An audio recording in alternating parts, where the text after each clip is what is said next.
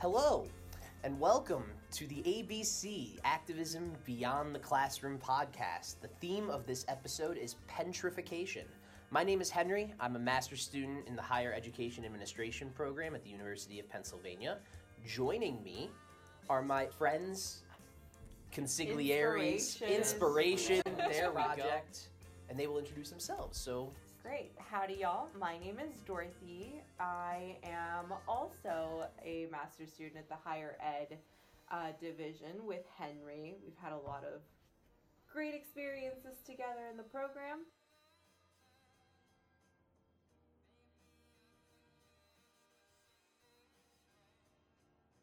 I'm Betsy. I'm also a master's student here at Penn, um, studying education, culture, and society. So, what is Penntrification, right? That's probably the question that you're thinking about most. Um, we are all students in Professor Krystal Strong's activism and education class here at Penn. And for the better part of this semester, our focus has been on the University of Pennsylvania's relationship with the city of Philadelphia broadly, but specifically the West Philadelphia community. So, uh, to give you sort of an overview of what we're going to be talking about, um, we wanted to give you some context into what we sort of talked about in class. We led two weeks worth of class discussions, um, and so we want you to hear those conversations, and then ultimately we're going to conclude by trying to figure out what this all means and what should the relationship between a university and its surrounding community look like. Is Penn actually a model as it is so often described? I think we all have some thoughts on that. Um, and trying to make sense about the ethical quandaries of university community partnerships and relationships in general. Ethical quandaries, using your SAT words. So stick with us. So stick with us, it's going to be a fun ride. Uh, we promise not to bore you. Yes.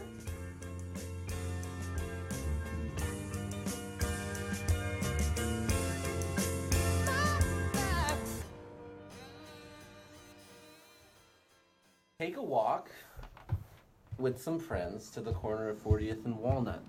So we're walking. We're walking. You yes. and I? Yes. And we arrive at the corner of 40th and Walnut. To our right, we have the fresh grocer, and to our left, we have the potential spot for a new construction of student dormitories. What most people do not realize about this site is that it's constructed. The boundary between the literal campus of Penn and the surrounding community has been constructed over the past three decades. If you continue to walk down Locust to the corner of 34th and Walnut, what you will witness is a perfectly maintained, inclusive campus, one that seeks to foster collaboration and connectivity between Penn, its students, its faculty, and visitors. This construction serves two purposes to keep students and its community members in, as well as to exclude Just like the non university folks. Yeah. Right? So, so let's talk about like how that actually looks, right? Because there's going to be there's a Penn pushback, which is Locust Walk is very public. It's open to the public. There are no gates, right? Right. Anybody can sort of stroll on up up there, right? So and there's like, but there's still like a thing to be said for invisible barriers. And also, like, I think it's important to know that there's like security in every building. Like, okay, yeah, you can walk down Locust Walk, but you cannot get inside of every building like without a Penn ID or like another form of ID or like scanning a card and like you know you can only access certain rooms or like, certain floors and all of the most of the buildings like along Walnut that are part of campus right are like don't have outward facing doors. Mm-hmm. And that is all like very purposeful right? And a means of like excluding others who do not belong.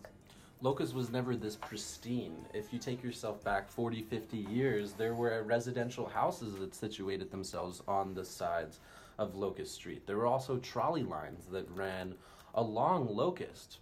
But Penn, as part of its larger vision to create this inclusive West Philadelphia community and to further develop the area, lobbied the city to specifically move the trolley lines below ground. So wait, Locust used to be like, like, like a normal street, Yeah. and now it's like, I, cause I like when I walk through Locust, it's like this beautiful pathway lined with trees, Never used and to be that way. so all those like houses that are now like fraternities and sororities, like those used Yeah. to be. Whoa, that's pretty interesting. I think it's worth for just a moment backing up and mentioning that you know Penn is a very old institution, right? It's been founded since the 1700s. But 1749 Oh, to be exact. excusez-moi, but Penn's only been in West Philadelphia since early after World War II, right? The university was strongly considering moving out to Valley Forge um, because there was more land, it was more idyllic, uh, there was less concern about crime, urban plight, which I think is code for they were worried about what it would mean to move their university into an area with a bunch of low income African American families. Yeah. Okay.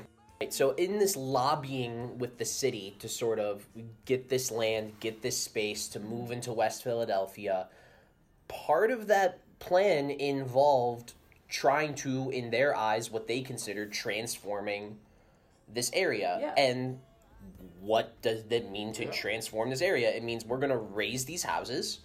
We're going to displace some 500 to 600 low income African American families, mm-hmm. basically take them out of their homes. Right. We're going to tear all these houses down. We're going to build these locust walks and things like that. The Yeah. University City Science Center. We're and going like to to build them, these things. like that wasn't.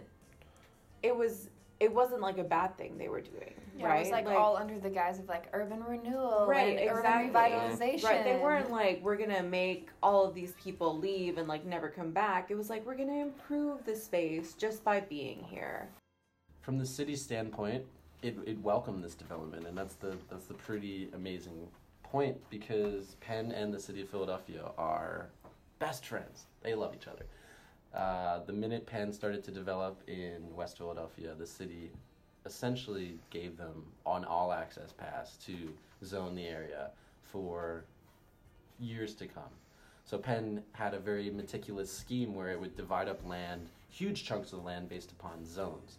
And then within those zones, you could plan 10, 20 years in the future and know that those row houses that, that situated themselves on a couple of streets, they would be torn down eventually in a, in a couple of years. The minute the house was turned over to the university, you have about 3,500 people being displaced, homeless, with the university picking up no responsibility to provide alternative housing or, or means of, of, of living. So, what now? Penn decides that it's in its best interest to continue developing the university and to utilize those sites that were previously inhabited by residents of West Philadelphia to grow and to beautify the area.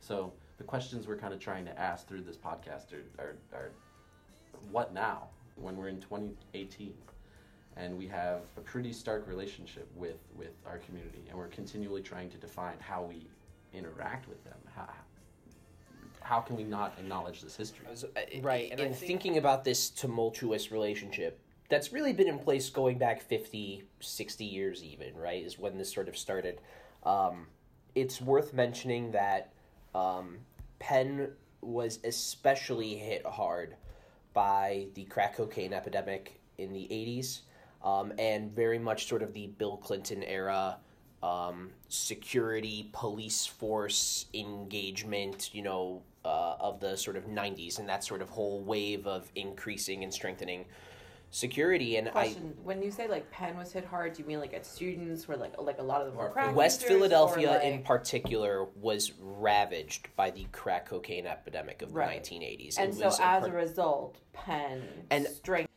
uh, you know, a- a- as the sort of quote unquote Ivy League institution that it is, right, uh, wanted to boost its prestige and reputation and wanted to recruit the kids that were going to Harvard and Yale and Princeton and places like that. And I think they were genuinely struggling because people were concerned that, you know, they're sending their kid to an area where two blocks away you've got people shooting up, okay? Of course that's a that's a real concern for parents. It's a marketing concern. I think we can accept all of that, but there I think are different ways they could have gone about handling um, the position of sort of safety and security. Right. And I mean, Um, like, when you think about it, though, still, like, a lot of the leaders are coming from these areas of prestige, right? Very few leaders of the university at that time coming from the actual community or were actually community members or even like students themselves were not from like this area right and so you very much have this case of people that are not familiar with the territory, not familiar with with like the culture here, um, having this this idea of, of this glorified idea of what an Ivy League campus should look like. Along with the construction of Locust, the very literal construction of that space, comes to the the eventual construction of Penn's relationship with its its communities. Um, it's hard not to think that Penn began this endeavor because of pressure from its students and its faculty, but that is quite literally the case. If, if Penn did not need to invest and, and interact with its surrounding uh, residents and, and, and community members that aren't a part of the university, it wouldn't have to. And also, like, when we say Penn, right, it's not like this one anonymous entity. It's comprised of a lot of people. Yes. Because Penn is totally desegmented. Yes. Right? I sort of think of it as like, you know, the borough from like the Weasley's house where it's just like you had that one structure and then they piled Yeah, on yeah, a lot yeah, of things on top. And so it's like, it's this like cool structure, but like no one really knows like where anything is. Because frankly, like community perspectives have never really been involved in elite universities, right? I think something different could be said for even like community colleges or even state colleges. Um, but when you think about like elite institutions in the history of like why they were even founded, right? It was to essentially ensure that the elite had a place to go and learn so they could continue being elite. Sure. Um, the, the, where you're going to is sort of the Penn argument, which is, oh, we found the Netter Center, right? This center that's devoted to interacting with the community. I believe it just celebrated its 25th year Right. anniversary, right? Right. Um, and what I find curious is any community service related project runs through them, right? It's the Netter Center branding. It's not the University of Pennsylvania branding, right? It's almost as if um, Penn strongly wants, and I think this is true when you look at its building projects, Penn wants its students to stay on campus as much as possible. Yeah, absolutely. Whereas, like, I think what you see from Penn is like this very active, like, trying to buy more and more land, especially like from areas that are around it and sort of expand, right? And part of that is because, I mean, It's a business. It wants to grow. Yeah. Penn's number one goal when the trustees sit down and who employ our current president, Amy Gutmann, the number one goal Dr. is to sustain this business entity. Right. And how does one do that? So, Yeah. Can I ask a, a, a quick question here? Because you just described it, Connor, as beneficial to the students. yes. Do you think this relationship is actually beneficial to the student body? You're you're the undergraduate, right? So Yes. you've been on this campus longer than I think uh, Dorothy, Betsy, and I have been. Yeah. Um, so I think your perspective on this is different from ours in that you've sort of been on the ground with this Mm-hmm. for four years in a way where you know we've sort of seen this development over the course of nine months. Mm-hmm. because you're And also so- from the area, right? Yep. I'm, I'm less than a mile away. Right. So I think this question of whether Penn is actually benefiting the student body by trying to enclose the students on its campus, and I mm. think the reasons that you provided are, are well well well documented and, and well stated, and we should talk about that dormitory on 40th and Walnut that's going up Yeah. uh, it, it, a little bit later.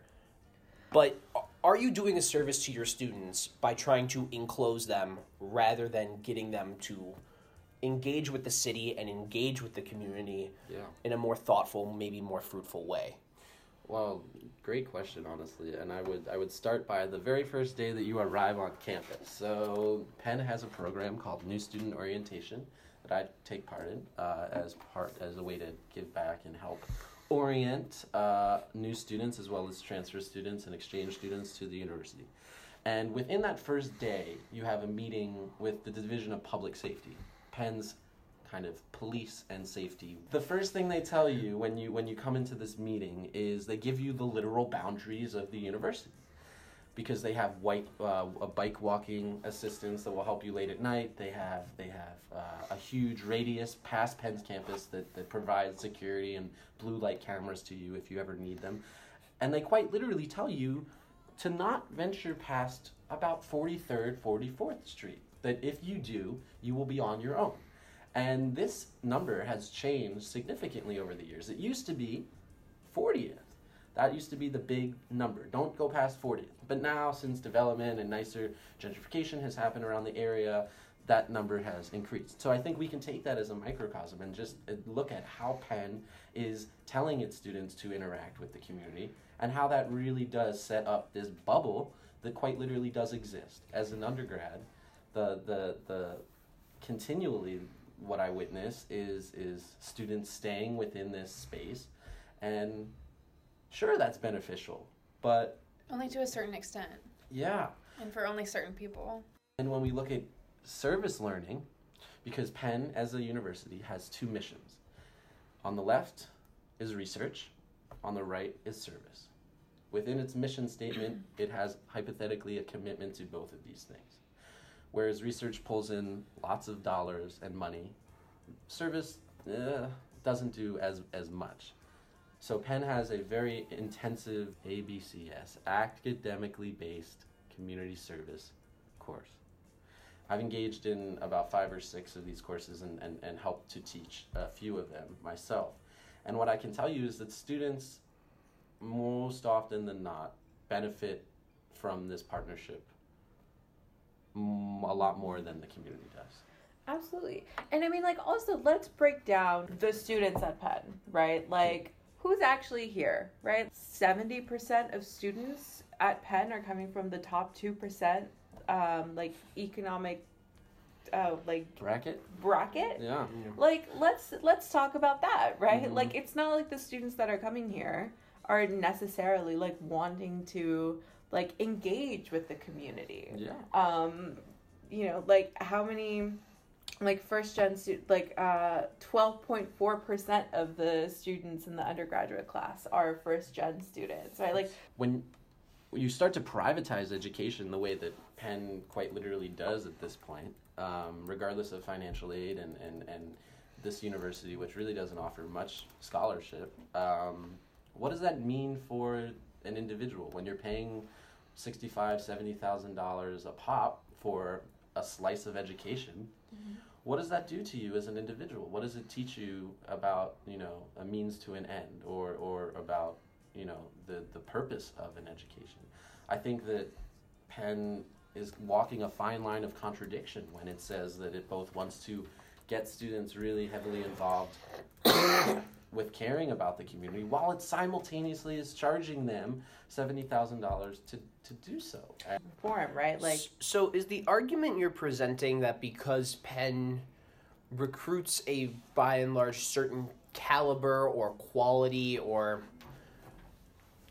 a certain student, if you will, mm-hmm. and I'm trying not to make this racial, but I mean, look, we got to call it what it is for a hot second. We're talking about privileged white folks here, mm-hmm. by and large. yep, a lot of international wealth too. And there's a lot of international wealth, but Right. the, the, the kind of student you're describing, yeah that's who fits. Which Are- is are- like- and so I guess what I'm trying to get at is, are you sort of saying because they come from this background, m- maybe this like community engagement piece is not something that they grew up with because of their privilege, because of the wealth that they grew up in. So for them, it's like, why bother even engaging in this? Or, or I guess I'm trying to figure out sort of where you're getting at Okay. with. So I'm coming at it from two different ways. One, Penn has a lot of money to be able to support more students of color, more disadvantaged students. Um, knowing that, like, we have, like, Penn as a, as a university can provide opportunities that allow for um, people to, like, climb the social wealth ladder, etc., right? a separate point that I'm making is not necessarily that because students are rich, they don't want to be involved in community affairs, but I feel like there's a very different experience growing up where, like, I'm first gen, right? In college, I didn't know, like, I couldn't afford to, like, go out with friends, right? Whereas, like, a lot of my other friends were, like, hyper wealthy and, like, goddamn near stayed at a hotel because they didn't like the dorms, you know? Um, you have a very different understanding of how the world works. yes. And so I think that when you take into account how much like the community because like even when you think about like why universities started accepting more like diverse students it wasn't necessarily out of like the goodness of their own heart right? It was literally because like hey the world's changing and like these elite students if they want to stay like rich and wealthy and like need to know how to navigate the world and all of its intricacies right? So it wasn't even just like a oh my goodness like these people are like so disadvantaged like we can help them. It was a uh, man like our students really got to learn from them. Yeah. Right. If you go to local community organization meetings like the spruce hill community association or walnut hill community association um, they'll tell you that um, one of the reasons their relationship with penn is fractured is because they don't feel like they have any agency into the buildings that penn are putting up that are being designed in their areas. Mm-hmm. Um, and it's a source of frustration for them who are thinking about the development of their areas as small business owners who have to regularly interact with Penn students and faculty. But, you know, I can understand their frustration when they go, Penn's building a new dorm, New College House West. It's going to cost $168 million or whatever. And the community had no input into its design the community had no say in what happens when 400 to 500 new students suddenly move to 40th and Spruce, and what's that going to do to all of those businesses in that area. The community had no input into the design of the library of Van Pelt Library, right? And how, if you look on Walnut Street, it's basically designed as a warehouse, right? Like there's no development on that side of the street, mm-hmm. right? These are simple things, and these are easy wins it's not hard to basically go to the community and go, here's what we're thinking about. What do you think about this? Or even like, what are you thinking? like, would this help you? Like, how would this benefit you? Like, would this hurt you? Like, how did you know? Like, it. I feel like it doesn't always have to be. It shouldn't always have to be Penn coming to the community and being like, "This is what we're thinking. Like, what do you think?" It can also be like, the community being like this is what we're thinking like how can we work together? Like it shouldn't always have to be penn in that position of power even though it is a very powerful institution right? Yeah 100% there is a tremendous opportunity here. I think we all recognize that. At some point it's going to come down to whether the university genuinely wants to engage in that opportunity for the betterment of this community. Um, and i think that's something that we can all hope for and something we can all push for and something that we can all aspire for because as graduates of this university, we want it to have the best reflection on the community possible because it's a community we've all come to care about. Um, so we'll leave it at that. Um, thank you for listening. Um, we hope this has been informative. We hope this has been um, instructive uh, in sort of thinking about our relationship to Philadelphia and Penn's relationship to West Philadelphia. Yeah, and if any of you are interested in learning a little bit more about the class or the work that we did this semester, or just want to become connected with fellow like minded activists and programming throughout the city of Philadelphia, please visit us at our website at activismbeyondtheclassroom.squarespace.com. Thanks.